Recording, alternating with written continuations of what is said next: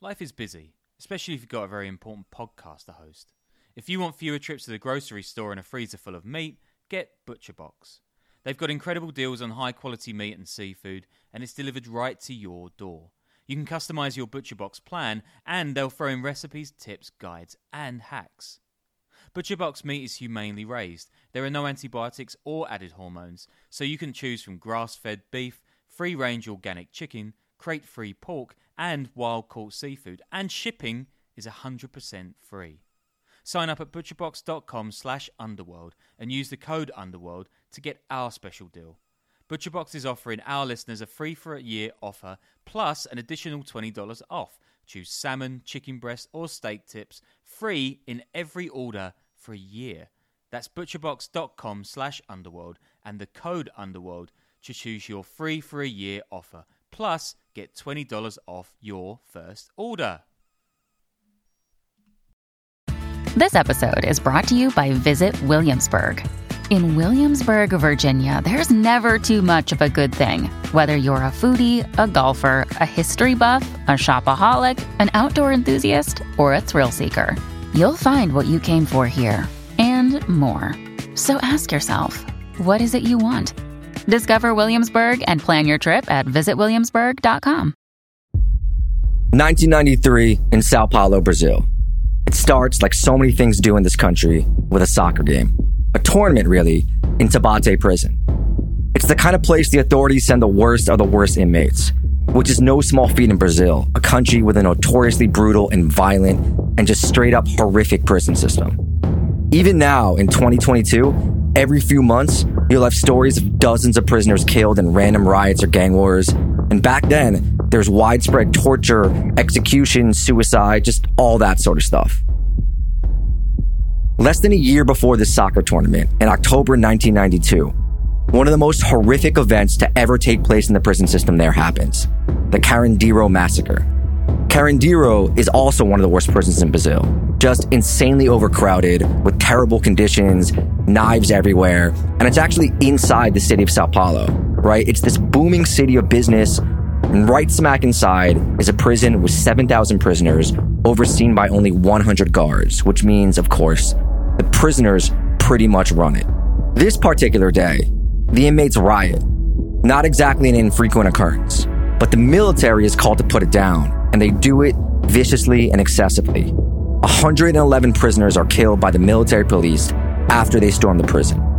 Many are found to have been executed, and investigations show that only something like 500 shells are found to have been used, which means they were just lining people up and shooting them in the head.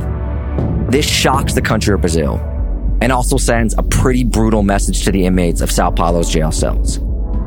All of this is in the back of the minds of the men in Taubaté, which is like the ADX Florence Supermax of Brazil. But for some reason, the warden at this prison decides to let the prisoners have a soccer tournament, and they form teams. One group of eight men names their teams the First Command of the Capital, the PCC for short, and they win a few games before heading to the championship round. The eight guys on the PCC team, they're the only guys in the tournament from the actual city of Sao Paulo, according to journalist Leonardo Coutinho. The other prisoners Many of them from the outside of the city, they don't like them because of that. But this isn't the longest yard, and it's not going to be pretty or uplifting. There's all sorts of taunts and threats. The opposing team tells the PCC that they're going to drink their blood. It's not the kind of thing you can let stand in a place like that. The PCC is led by a guy named Big Jelly, a real killer, and his co captain is Little Caesar, a middle class kid who caught his first body at 12 and goes on to become their chief executioner. As both teams are walking out to the pitch to play the game, the guards are nowhere to be seen. The PCC guys seize on the moment and attack, and within minutes have killed five members of the opposing team. Remember though, these victims aren't exactly easy marks. They're also killers and career criminals, the worst of the worst. As a Vanity Fair article from 2008 reads, quote, in doing so, the PCC had also condemned themselves to lives of unending vigilance and strength since every one of the dead men had family or friends who might try to take revenge. Afterward, they swore a public vow of mutual defense. Through the telegraph, they declared, We are united forever now. Whatever happens to one happens to all. We will never betray each other. We are brothers for life. But it's not just other prison gangs the PCC swore to take on. They're going to go after the prison guards, the prison officials, the politicians. They're going to go after the whole prison system. And they're going to do it brutally and with discipline. And then they're going to go after the police, the government. Hell, they're going to go after the entire state. And somehow, in less than three decades, become one of, if not the most powerful gang in all of Latin America, branching out from the jail cells to the streets of Sao Paulo to all over the continent and working hand in hand with groups like the Ndrangheta, Russian mobsters, and a who's who of global organized crime. This is the Underworld Podcast.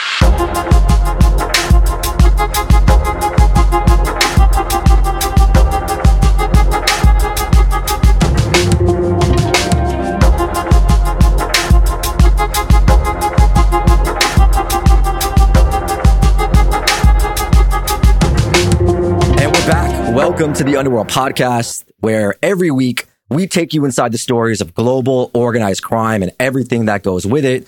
We are two journalists that have traveled all over the world, reporting on crime and conflict and crises and everything like that. My name is Danny Gold, and with me, as always, is Sean Williams, who happens to be recording on his cell phone because he's on vacation again and forgot all his equipment. But you know, it is what it is. Yeah, every we come every week, right? That's what we do. We make shows every week, except Yeah. for the last what, like fifteen weeks or something. Right, right. So yeah, we got to apologize to everyone. We got all your emails and stuff. We're really sorry we're late on this. We owe you an explanation. Uh, we were working on a deal with a massive entertainment company.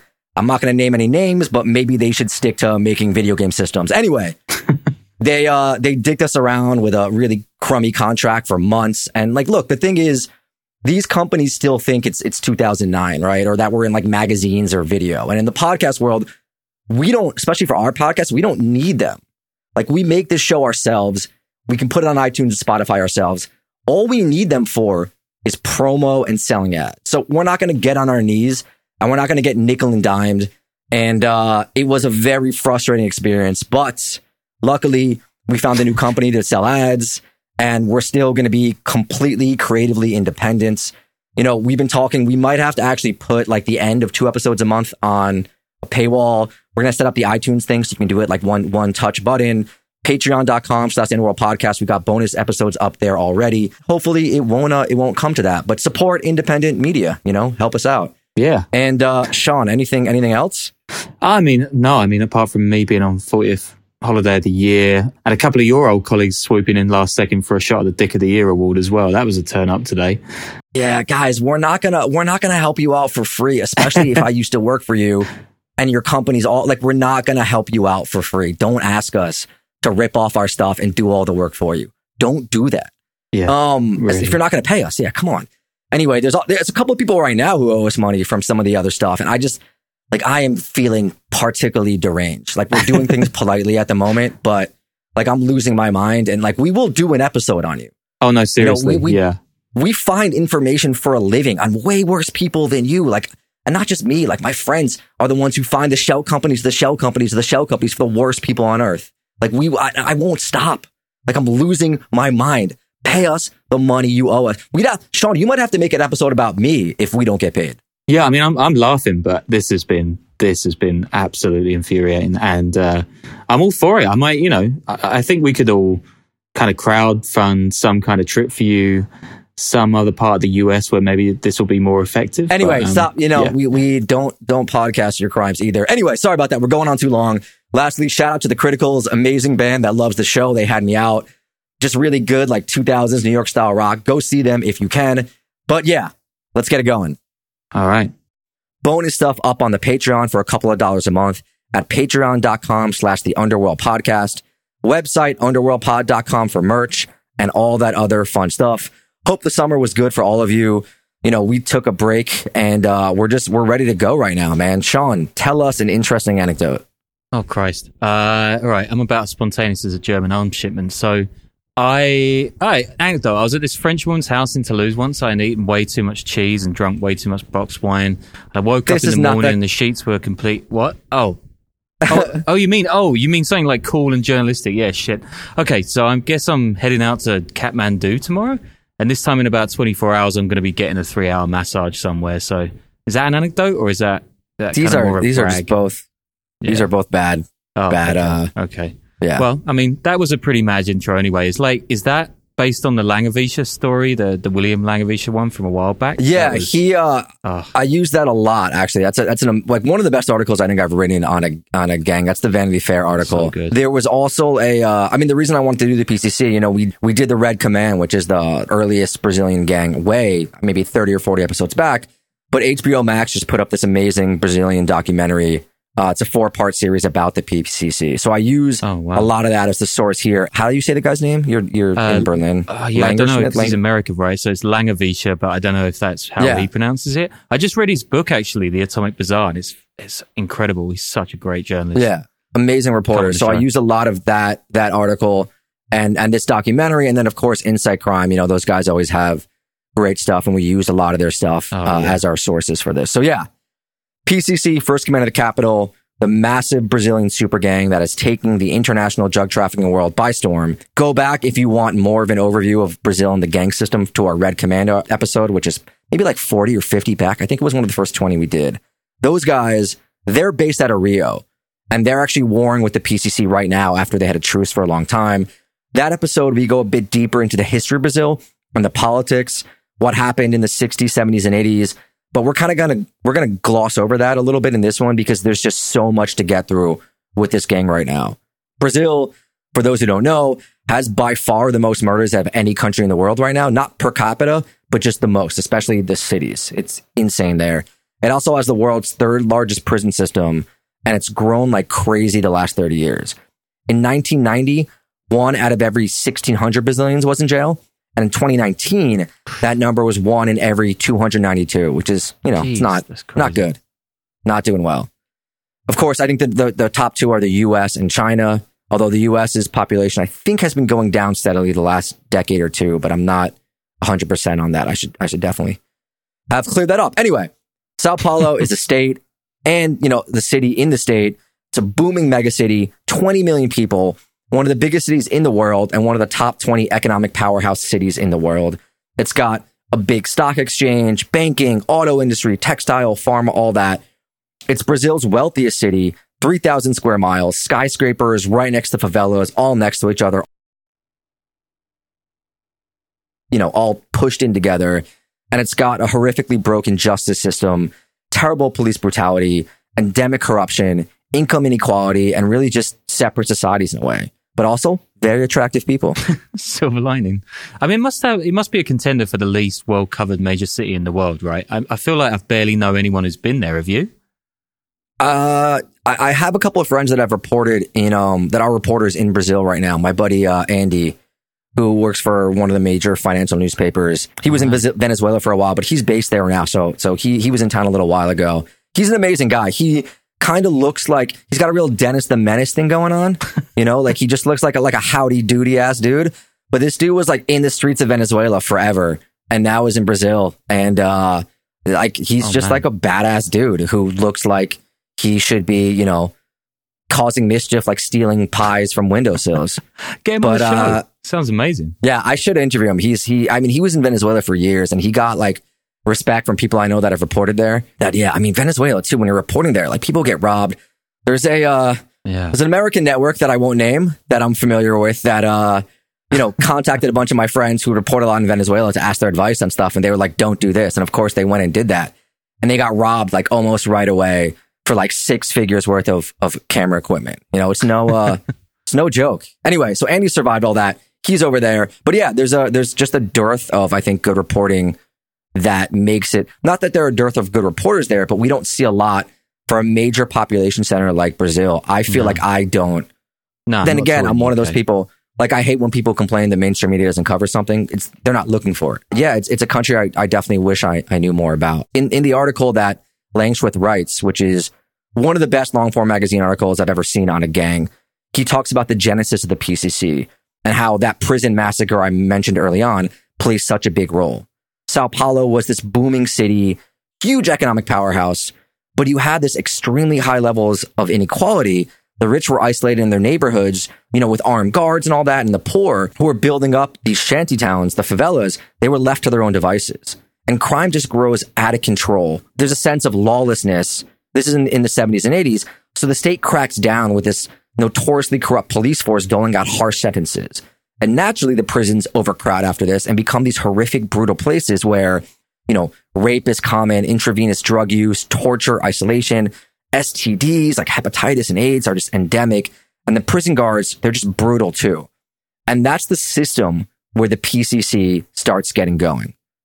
And you know, the, the only prisons and jail cells I've really spent time in as a reporter are in the US or in El Salvador where things can get similar. Though I actually don't think they're nearly as bad as Brazil's from, from what I've read. But you kind of see how things are run in, in, in a system like that, how people have to live there. You know, I've been where you have those photos of the MS-13 guys where they're all crowded in together. The Bartolos, I think, was the, I might be mispronouncing that word, which are the holding cells first where they're really crowded. But the, the jails themselves, you know, those infamous photos of people packed in, like I've, I've seen that and it's ugly. And you can see why some prisoners would certainly crave some sort of system, something to keep things organized, which the PCC ends up representing. Yeah, I, I've seen that kind of thing in uh, Manila. Actually, there's this famous huge prison there that's just grim, disgusting. People like having to lie on top of each other, pretty much being swept up in the drug war. Uh, haven't done anything like that in a while. I was in Zurich in a prison earlier this year. That is exactly as organized opposite. as you'd expect. Yeah. yeah. Yeah.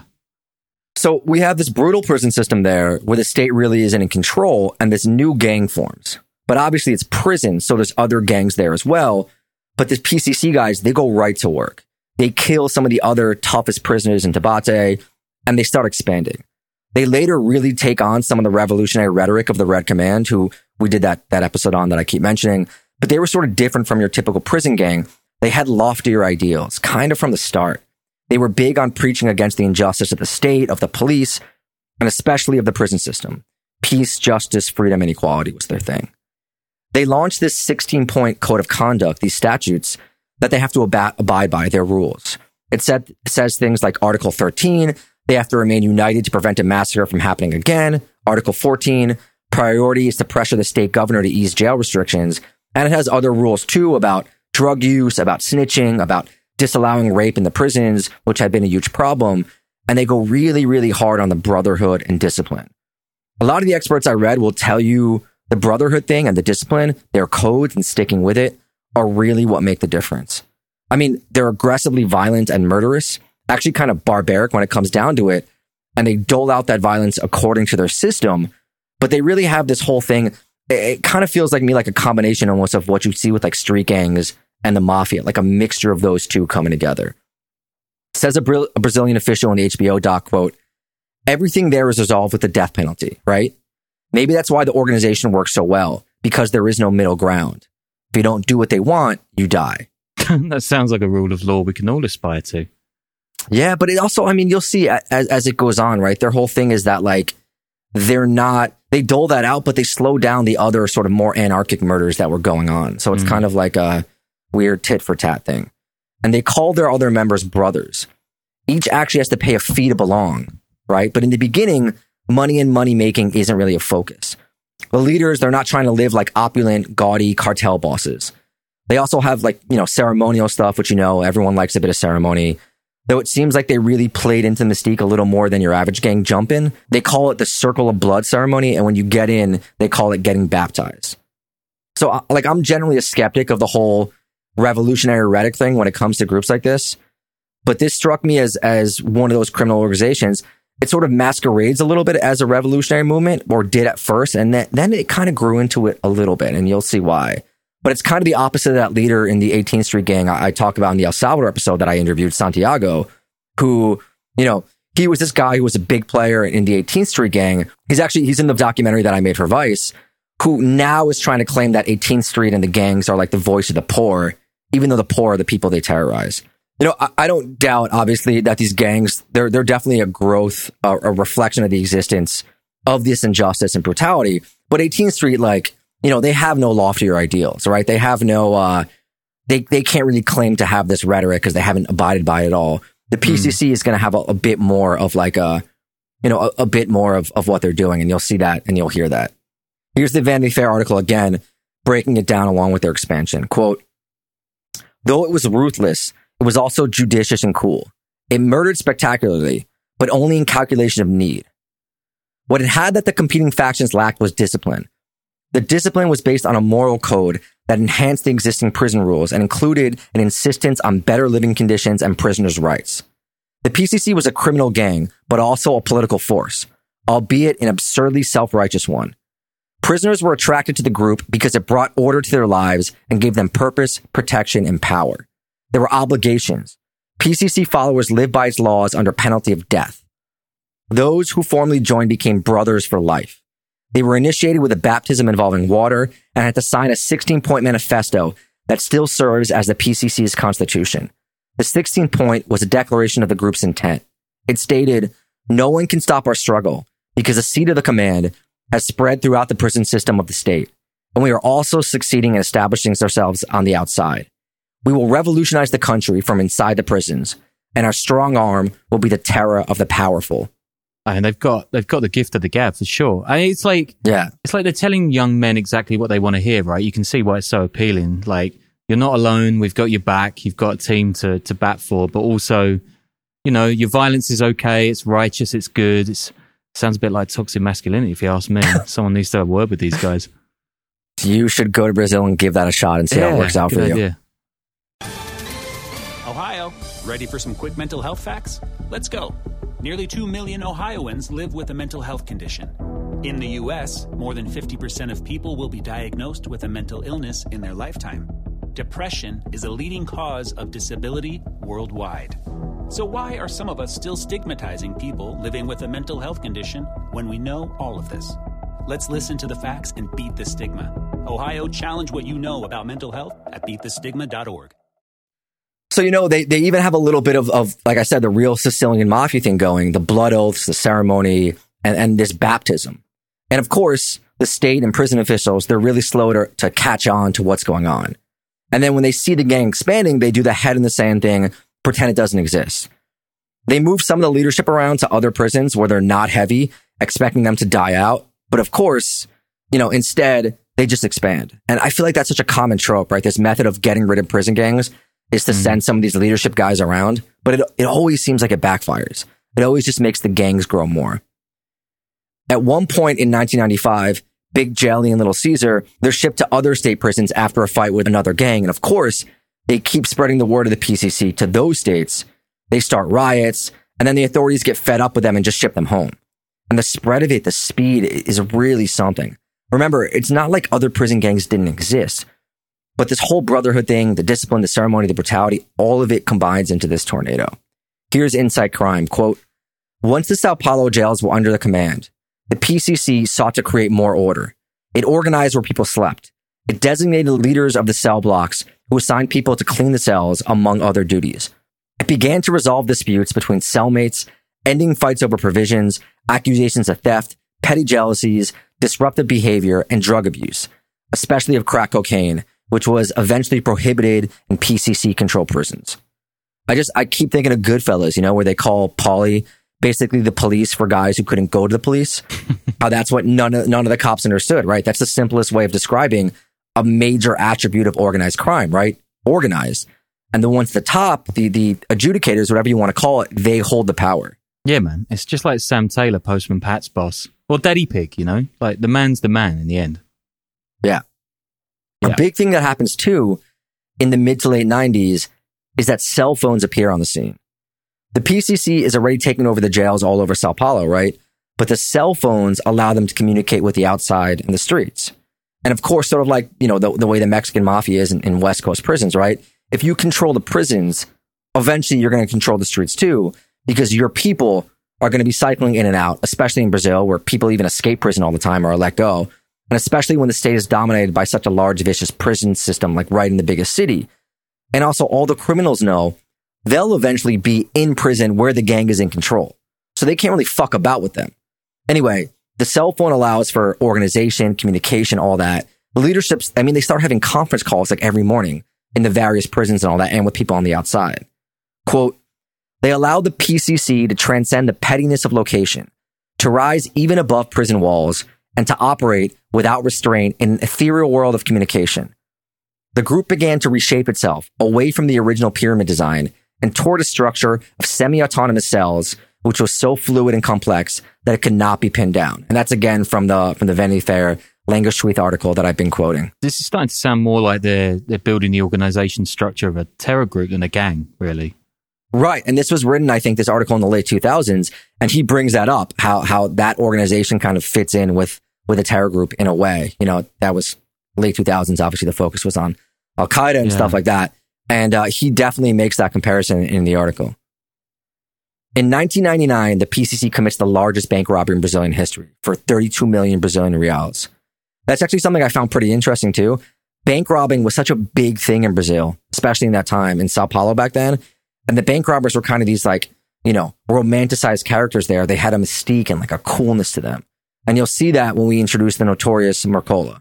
They also, they're taking over all the drug spots in the favelas as well in Sao Paulo, handling all the retail sales after having taken over the prison cells. And of course, you know, there's gang wars and shootouts in the streets that are pretty vicious at, as they're trying to claim the territory from the gangs on the outside. Same thing like when they're taking over the prisons. But once they, they, they take over, right, things calm down because they're this dominant group. Think the Sinaloa cartel back like a decade ago. Basically, they have a, a competing monopoly on violence with the state. And if you want to commit a murder, you're going to need to get there okay. Yeah, we've seen this in like shows on the Yakuza, Albanian mafia, even the Taliban's similar kind of rule rule of thumb. Right. Like they're, they're in charge. Here's The Economist in 2022. Quote, since 1999, Sao Paulo's homicide rate has plunged by 80%. It has gone from being one of the most dangerous places in Brazil to one of the safest. Although police take credit for the decline, academics point out that the biggest falls occur in the most violent suburbs at around the time that the PCC began to make its presence felt in such places. To end the gang wars in the 1990s, the group created its own parallel court system in which to settle disputes, says Mr. Feltran. It mediated among gang members' families, churches, and other members of civil society. But yeah, back to 1999 2000, Big Jelly and Little Caesar, the two leaders that we know about, have been shifted around and isolated. Another leader, with their permission, rises up in their place, a guy they call Sombra. Sombra is basically running things in 2001 when all hell breaks loose and the PCC have their coming out party. What's it called in like in like high society when they announce someone's entrance like into emergence on the scene, like those parties? You know what I'm you know what I'm talking about? Oh God, uh, I think we used to call it getting hammered down the working men's club, but yeah, I'm pretty glad that No. neither of us knows this. It's like a southern society thing, like one of those debutante ball or something like that. I don't know, man. Anyway, kind of thing. No, so whatever, it's that. So they they have that. According to this PCC member named Macaro, who is like a former high high level member of the of, of the group, who actually does a lengthy interview for the HBO doc I mentioned. Forty prisoners, forty PCC prisoners, they're being transferred to an infamous prison known for torture. And 25 of them, they make this agreement that they're going to cause a massive riot. And because of the cell phones everywhere and the leadership spread out, they're able to coordinate what's likely the biggest prison riot the world has ever seen. On February 18th, 2001, 29 jail units across the state rise up. It's visiting day, so they're also able to take 5,000 hostages, including dozens of employees. Some, some of them tie grenades around the necks of the employees. The police, they end up entering with troops. 15 detainees are killed. The hostages are released. Macaro says the PCC actually kind of loses out on this one, but afterward, no one can really doubt that, that they're there and that they have this power. Only a few months later, Sombra is actually killed in prison in a power struggle between the leadership. The PCC makes the prison system mourn for seven days, even though by most accounts they put him and his partner to death for growing too greedy and extorting other prisoners. And a civil war kind of emerges among the leadership about how the structure of the top should work, how the gang should operate. And this is when Marcola, who they call the Playboy, emerges. Marcola, he's this pickpocket, then he becomes an armed robber, kidnapper, that sort of thing. He's not a tried and true killer at the time, and InSight Crime has this breakdown of his bio. They say that he was born to a Bolivian father and Brazilian mother in 1968. He was an orphan at nine, living on the streets and kind of surviving by his wits. And his nickname comes partially from the slang term for a type of glue he sniffed as a kid. He's arrested for the first time for real in 1986 for a bank robbery. Does a number of other robberies, escapes from jail a few times, sets up shop in Paraguay. You know, plans and executes, executes these big bank robberies in Brazil. And he gets the nickname Playboy because he was kind of big on fancy cars, nice watches. He dressed well. He was like a really smooth, slick operator, smart guy. He's actually caught in a fancy car in 1999 after having escaped from prison, and he's been incarcerated ever since then. He's one of those guys, you know, the type that they always talk about these prison leaders who study Machiavelli and Sun Tzu and read all that stuff. So he's got that uh that whole thing going for him, which is I feel like almost a common trope when it comes to gang leaders and for for, yeah. for prison gangs and all that. You know, you always hear that the guy read Sun Tzu, he's Machiavelli, all that. it's Sun, Sun Tzu is like fifteen pages long, man. like yeah. It's not. I great. read it. You know, I didn't get that much out of it, but but maybe it's different when you're in prison. Two stars, not so, great he's still said to be the head of the PCC right now, you know, 20 something years later, which is incredible. And according to Langewiesche, he's actually in Taubaté when the PCC is formed as the soccer team. He's playing with a different team and he kind of watches the gang from afar, watches it grow bigger while still kind of playing the fringes. He's said to have been a childhood friend of Little Caesars and he didn't join the PCC until 1998. He rises up the ranks really quickly and there's this internal battling about who's going to have control. He wanted to make the group more egalitarian. Little Caesar and Big Jelly kind of wanted too much power.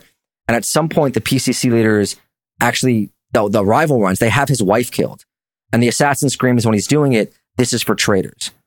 It also gets revealed during the Civil War that both Big Jelly and Little Caesar have been rapists, which is like a big no no in the PCC world, which is part of the reason they eventually end up getting kicked out. And in 2002, during this power struggle that's been ongoing, Marcola puts a bounty on the heads of Big Jelly and Little Caesar, the original leaders, and forces them out, effectively taking over. Wait, is this is this entire episode just the founding myth of Little Caesar's restaurants? Have I missed something? Dude, I you know I've never had their pizza. I think I had it once, but I'm not. If, if I'm gonna go with like shitty fast food pizza, I'm gonna go Domino's or Papa John's. Like I don't no Pizza Hut or Little Caesars. Yeah, I mean they they've hidden the rapist part pretty well in the uh, in the adverts as well. I don't think we can. I don't think we can. allegedly, allegedly, we got allegedly. Little Caesars is not run by sexual abusers. Yeah, don't uh, you know they get they get uh, they're loose with the lawsuits in this country. Watch it, watch it. So Marcola, he does this thing that's really smart, where he says, "I don't really want to be the central boss. Let's have a leadership of seven or eight people, like a council, with a dozen or so alternates." and then 50 to 100 regional leaders where, you know, we'll vote on things. And he essentially, he gives up total power. And for this, he's revered even more. They call him the godfather. And he really helps bring the PCC to another level, like a serious level of organization. He's a shrewd businessman type. Says the Financial Times, quote, central to the professionalization of the PCC was the expansion of their system of sintonias, or organizational divisions, responsible for a specific area. There were three basic sintonias to begin with drug trafficking, internal discipline, and support for arrested members. Over time, the structure expanded to include Sintonias for legal support, accountancy, and female members. That's really when they go for the whole peace, justice, freedom, and equality thing. The rhetoric really increases. Another thing that he helps put in place, you know, the lower ranking members, they've been getting kind of abused, right? Not treated good. They're doing crimes on the outside. They're getting arrested. They're not getting any support, no money for the families, no pay lawyers. So he helps change things, right? The social aspect of the gang that kicks into high gear. They start taking care of the families and their members. They get them pay lawyers. And they're also getting bolder at this time. He wasn't big on senseless violence, but he was big on violence in general. I like that. That's a great sentence. Yeah. And they start going after the outside. You know, they're planting bombs around the stock exchange and other high profile locations. In March of 2003, they kill a hardline judge who had overseen some of the prisons and had gone after the gangs. And they uh, they lose a lot of their privileges in prison. And after he dies, this judge, after he was killed, it's like a huge turning point. It's real war with the state now. Things get way harsher on the prisoners. Meanwhile, outside, the PCC is just expanding like crazy. But murders, like I said before, they're kind of dropping, just like they did in prison. And then we have May 2006. And this is like nothing else Brazil has, has ever seen. And really like nothing I've seen from a criminal group in a long time. It's almost like the PCC becomes this combination of, of the cartels, gangs like MS-13 and, and FARC kind of as well. You know, the militant Colombian rebel group turned cocaine traffickers. I'm just, I'm just thinking of like, we've recorded two shows this week, by the way, guys. And let's just say that my one, which I think we're gonna we're gonna put out after this, doesn't quite have the same uh, doesn't quite have the same tone to it. We got a bit of a mix. Yeah, but it's uh, I mean, there's Japanese schoolgirls involved, so uh, I'm sure you you sickos will enjoy that either way. What's really interesting, and I found this in a paper written by the Brazilian journalist uh, Leonardo Coutinho. but I haven't seen it anywhere else, and it kind of has that aura of like urban legend, mythical lore stuff you see with gang formations and prison stuff that almost feels like too much like a movie. But this journalist, like, he's very legit. In 2002, a notorious Chilean terrorist by the name of Mauricio Hernandez Norambuena is arrested in Brazil. He's the mastermind behind the Chilean terrorist group called Patriotic Front Manuel Rodriguez. They had done kidnappings of like prominent business executives, bombings, guerrilla warfare, everything you'd expect from like a South American guerrilla group. He's a left wing militant familiar with terrorist and insurgent actions. And he ends, ends up in a cell with Marcola and becomes a student of him. And he teaches Marcola about urban warfare, guerrilla tactics, and politics. Again, it, it strikes me as something that seems like too good to be true. You know, mm-hmm. like too much of, of a narrative point that's that's insane. But this guy's reporting, like this is a prominent journalist, and he wrote a paper called The Evolution of the PCC. So if anyone's gonna know, it's gonna be him. Now, the PCC having insane prison riots, right, and being brutally violent, it's not new. Here's just a little quote from the Vanity Fair article again. The PCC brought order to the prisons and slums, but showed itself to be lower than animalistic. It perfected a form of murder by which those whom it condemned to die were forced through threat of torture to commit suicide. In 2005, during a two-day riot that gutted a prison in a town called Venceslau, I'm just butchering these names. Yeah, it's like German. I don't, dude, I don't, I don't even know. It invaded a protective custody section, decapitated five of the, its enemies, mounted the heads on poles to wave before TV cameras, and it is alleged, then placed one on the ground for a game of PCC soccer. So yeah, decapitation is actually cutting off heads becomes like a pretty standard move of theirs. But anyway, 2006, and things are about to reach a whole new level. Are you sure you want to stick by that violence quote now? This seems pretty senseless, some of this. I don't know, man. Early May, the government orders the transfer of over 700 prisoners, and they're going to be sent to a newly rebuilt, tightly run prison. According to the New York Times, this is a plan to thwart some upcoming act of rebellion, moving these prisoners. But it's happening. It's going to mess up Mother's Day, which is like a sacred day for the prisoners. Other motives about what happens, they've been bandied about for, for why. It's something about like 60 flat screen TVs to watch the World Cup that disappear. And another is that corrupt cops kidnap Marcola's stepson. Whatever the case, on May 12, 2006, the PCC goes to full on war with the state of Sao Paulo and not just rioting in the jails. They burn dozens of buses on the outside, which we've talked about. It's popular. They do that in El Salvador too, a way of paralyzing the state. They attack police stations with automatic rifles and bombs. They kill police officers in their homes and in public. Something like 40 law enforcement officers are killed in, in the coming days. And this goes on for days. By the time it's Mother's Day, the third day of the rebellion, the whole city of 20 million people is shut down. Business, schools, everything. Downtown is empty. And it's this unprecedented display of power. It's one thing to ride in the jails, right? It's another to take over cities and kill cops in their stations. Rumors spread that Marcola has been killed. Things keep going haywire. A lawyer for the PCC proposes an idea to end it, which is getting a statement from Marcola to prove he's alive after visiting him in this maximum security jail cell. But he refuses to talk, but he does allow the lawyer to say that he's alive. And the next day, just like that, the attacks stop. No demands are actually made by the PCC, which is kind of the confusing thing, right? It's just a show of power.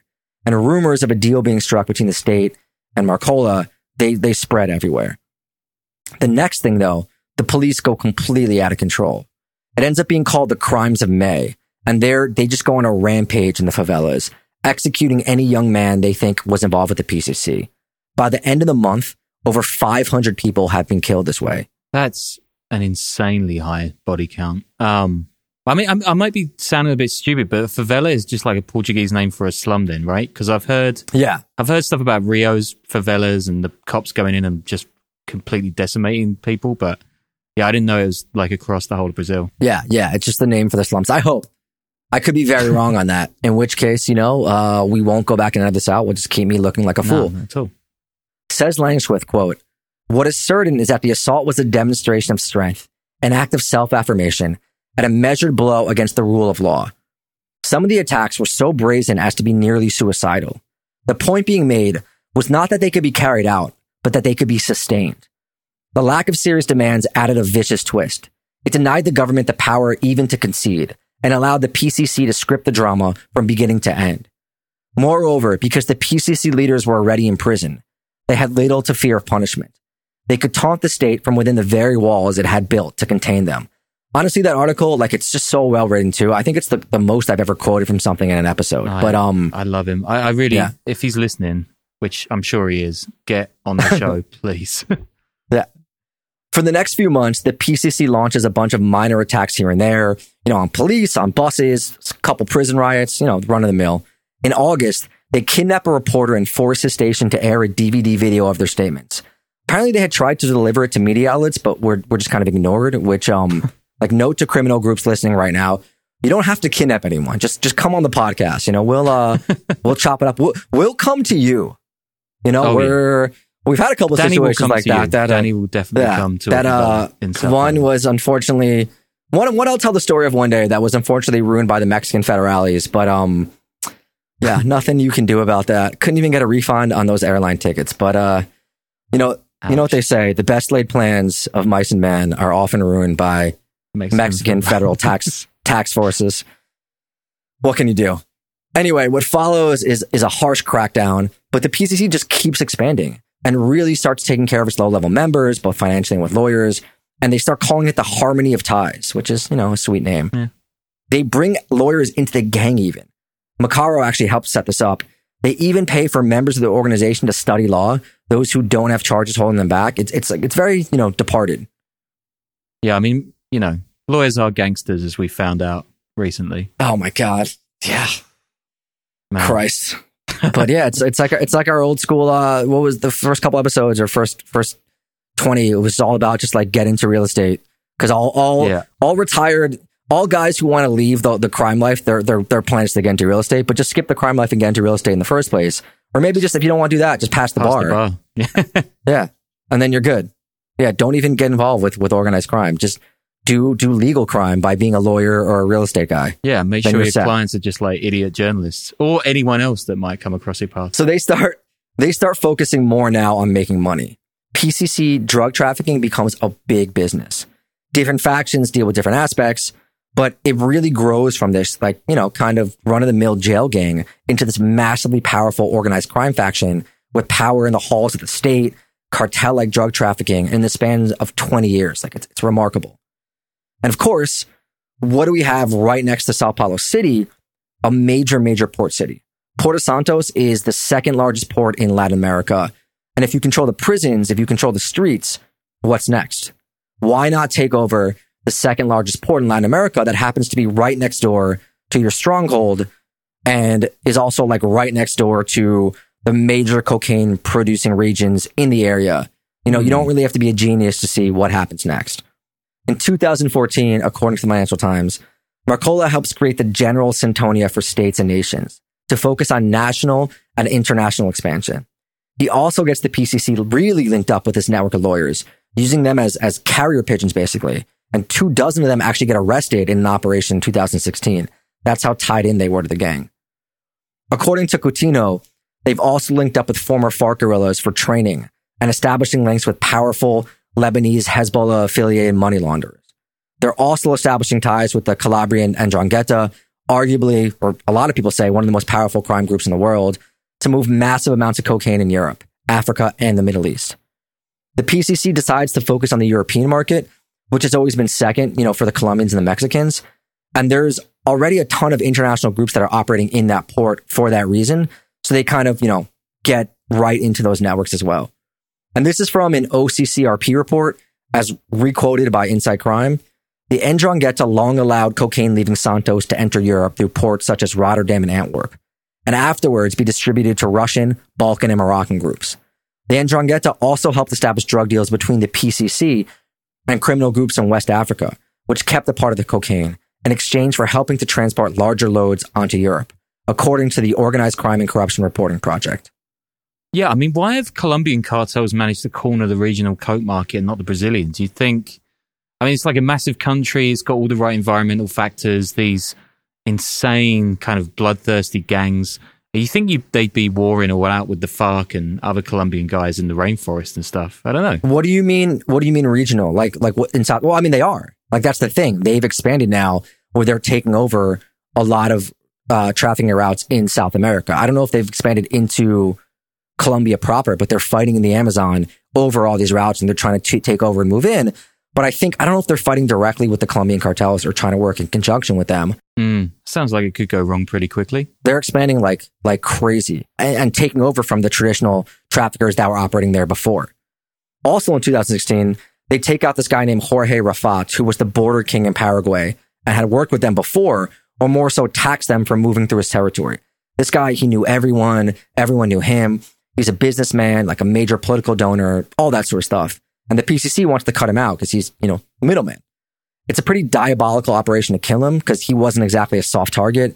And they hit him just commando style with like 50 cows fired at his car, something out of, out of, out of a, you know, a heist film or a heat, just really tactical. Mm. And over the next few weeks after they hit him, dozens of his associates are killed too. And now the PCC controls that, that area of the border. And they're getting huge in Paraguay. They're showing up in Paraguayan jails, right? And, and there's, you know, a native Paraguayan gang, gang that they're fighting, which is called the Rotela clan. But they just come in brutal. Paraguay is not used to it. They're slitting throats. They're hanging people upside down after that. They take over Paraguayan prison. They behead people. There's videos of them holding the heads up, just real savage stuff. Yeah, and and speaking personally, I can uh, definitely say do not go looking for those videos. It's not nice and kind of ruined my lunch. Yeah. Yeah. I don't know why you, I, I, I don't need to see that stuff anymore, No, no, but, uh, why I was doing that. good for you for, for doing research for this episode. That was completely unnecessary. Yeah, Audio. I did an it audio. We're doing- too. We're, we're doing audio. We don't need to, uh, should we put those, should we put those up on the Patreon? I feel like that's the kind of Oh thing that doesn't, God. I that like might me- get us banned. Me and Danny had a conversation with uh, with with some people in New York, and they were like, "You guys need lawyers actually uh, for the show," and we were like, "Eh, maybe not." But given that I've just said Little Caesars run by pedophiles, and now uh, You didn't say that. videos. Stop, stop. Enough. Enough. Paraguay is important because cocaine comes through there first, right? There's an established route from Peru and Bolivia where a lot of it's grown and manufactured. In 2017, the PCC, they organized a massive bank robbery there too, robbing $8 million from a security company. And there's also just a ton of insanely violent prison fights going on in facilities in these Amazon states of Brazil, uh, Manuas, which again, I'm probably mispronouncing. Manaus. As the PCC, say it again. Manaus, I think that's the one that's like Manaus. a massive big state in the middle of the Amazon. That's really weird. Right, right. And that's a big, that's a big like way station for cocaine trafficking. So the PCC really wants to move in there. They're taking on a cartel called the Family of the North and that originally controlled the routes there. It's a major, like major transshipment point, And it's right smack in the middle of the continent where the cocaine just flows like crazy and it's kind of lawless. In the first two weeks of 2017, 130 prisoners are killed in this fighting. And it's actually the family of the North fighting the PCC. And the family had teamed up with the Red Command, which had had a 20 year truce with the PCC that ends in 2016 when the PCC alleges that the Red Command were linking up with their enemies. So they had serious clashes too between the, those two groups, the main gangs in Brazil, the PCC and the Red Command that started in 2016 and just like dozens dead and some beheadings because also the PCC wants to try to make inroads in Rio where the Red Command run things. The guy that sets everything up in Paraguay and with the international expansion, with the drug trafficking and all that is this guy named Fuminho who came up with Marcola robbing banks and went on to become a massive drug trafficker and something like, like his right hand man, despite not really officially being in the gang until much later when he starts working with the PCC. So he, he knows the groups in Europe and Africa. He's like a character out of, out of a movie, right? Out of zero zero. He communicates with them to ship over the cocaine. Marcola himself actually connects to the Ndrangheta too, and high ranking members of the group. They've been arrested in Brazil in recent years, including Rocco Morabito, said to be the cocaine king of the Italian mafia, which is like a great, a great superlative. But also, I just want to be clear. I don't know if all our listeners know that Ndrangheta is not the mafia, right? That the mafia is Sicilian. Ndrangheta is Calabrian. That's like, you know, a little up from, from Sicily, but they're, they've really grown in power the last decade. They're, they're a phenomenally powerful international group that operates viciously. But, um, anyway, according to Financial Times, PCC buys coca paste for a thousand euros per kilo. They can then use that to make two or three kilos of cocaine, which sells for 35,000 euros a kilo in Europe. So that's, um, It's a healthy profit margin. That's like crypto profit margin for like the one month when crypto was doing really well. You know, that's that's um that's that, that that's a solid solid way to make money, even with all the shipping and, and protection that needs to go into Yeah, it. man. But in 2018, of course, there's internal issues again. Two of the highest guys out there in the PCC that are free and right beneath Marcola, they're said to be stealing from the gang and kind of throwing their weight around a bit too much. So Fuminho actually has them taken out and he pretty much just takes over and becomes the top free PCC man. Okay, so a little recap. So Marcola is in prison conducting all these attacks and beheadings and, and, and other things. The PCC. The PCC is in a war with this, this group called the Family of North and the Red Command in Brazil. And then Marcola's right hand man is Fuminho, and he's working with the Ndrangheta to ship Amazonian coke into the European market. I mean, all right, a couple of things there are all right, right? I don't think Marcola is ordering all these things, right? It, it, like these groups operate uh, semi-autonomously in a way. You know, he's not like overseeing everything, right? This is a gigantic group. But yeah, he's the leader. He's in prison. Fuminho is kind of taken over on the outside. Um, they are fighting with the family of the North and the Red Command, beheadings, all that.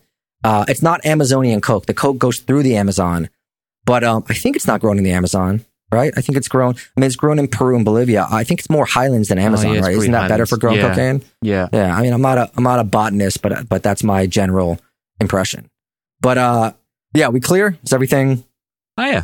I am. Yeah. okay? All right, good. Anyway, Fuminho soon he's actually arrested in Mozambique, but it actually it almost doesn't matter, right? The PCC is just growing and growing, with some speculating that they are the biggest group operating in Latin America right now, which is insane to see them bigger than the cartels. They're investing in legitimate companies. They're starting their own companies. They own gas stations, livestock, transportation stuff. They're in illegal gold mining. They're in cybercrime. They've just gotten so much bigger. But the streets are actually starting to grow a little wilder too. There's starting to be a lack of discipline and the command doesn't have the same level of control that it did, you know, back in the early days when it was a more tight knit group. And here's the Financial Times in February of 2022 after mentioning that the PCC has 40,000 members and do half a billion dollars a year in revenue, which kind of sounds like both sound like a low estimate to me. Mm. Quote, along the way, the PCC forged commercial ties with the region's underworld, striking deals with Bolivian farmers to supply cocaine paste and ex-FARC guerrillas in Colombia to provide training and arms. In the tri-border area between Brazil, Paraguay, and Argentina, it teamed up with Lebanese syndicates, which some Brazilian authorities believe have links to Hezbollah, to launder money, according to prosecutors and federal police. That tri-border area, I kind of want to do an episode just on that because that's supposed to be. I had an opportunity to go there a couple of years ago, but it didn't work out. But that's supposed to be just a wild, wild area.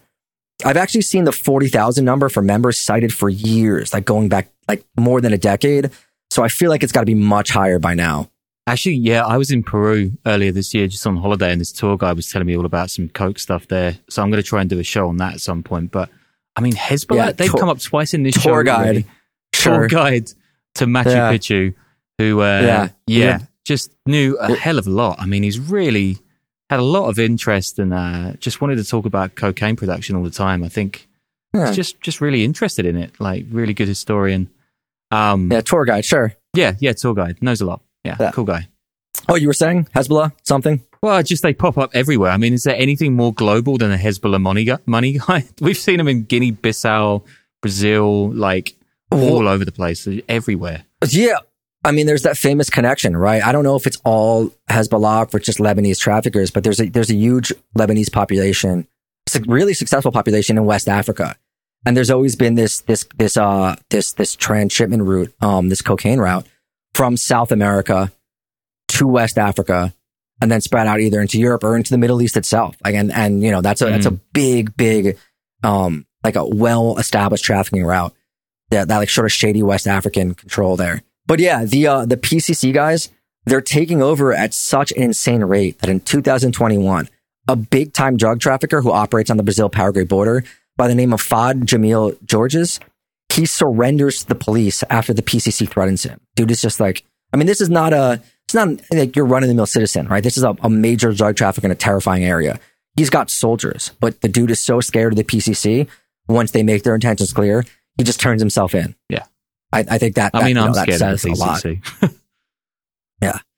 Also in December 2021, just as the US Treasury starts targeting the PCC, sanctioning people involved and calling it one of the most powerful organized crime groups in the world, three big cocaine shipments are discovered on the same day that are coming from the Port of Santos and they're going to Spain, France, and Ghana. So yeah, somebody in logistics had a really, really bad day, but that is the, uh, that's the story of the PCC and, and their expansion and where they're at right now. Oh my God, that was insane. And yeah, like crazy hot today. Uh, and our next show, like, like I said earlier, that is going to be a lot lighter on the beheadings and, and all that kind of stuff. I can promise. But yeah, guys, thanks so much for, for waiting for us. Like, we're sorry it took so long. We wanted to keep going, but we had to make sure that, uh, you know, we were getting paid. Because isn't that what, there's one thing you've learned from, from all these groups. Like that is, it's what it comes down to. But, uh, patreon.com slash the world podcast. We will have interviews and all that other stuff and source lists. And we put the scripts up too, if that's your thing. You want to read them. And, uh, yeah, thanks again for, uh, for tuning in.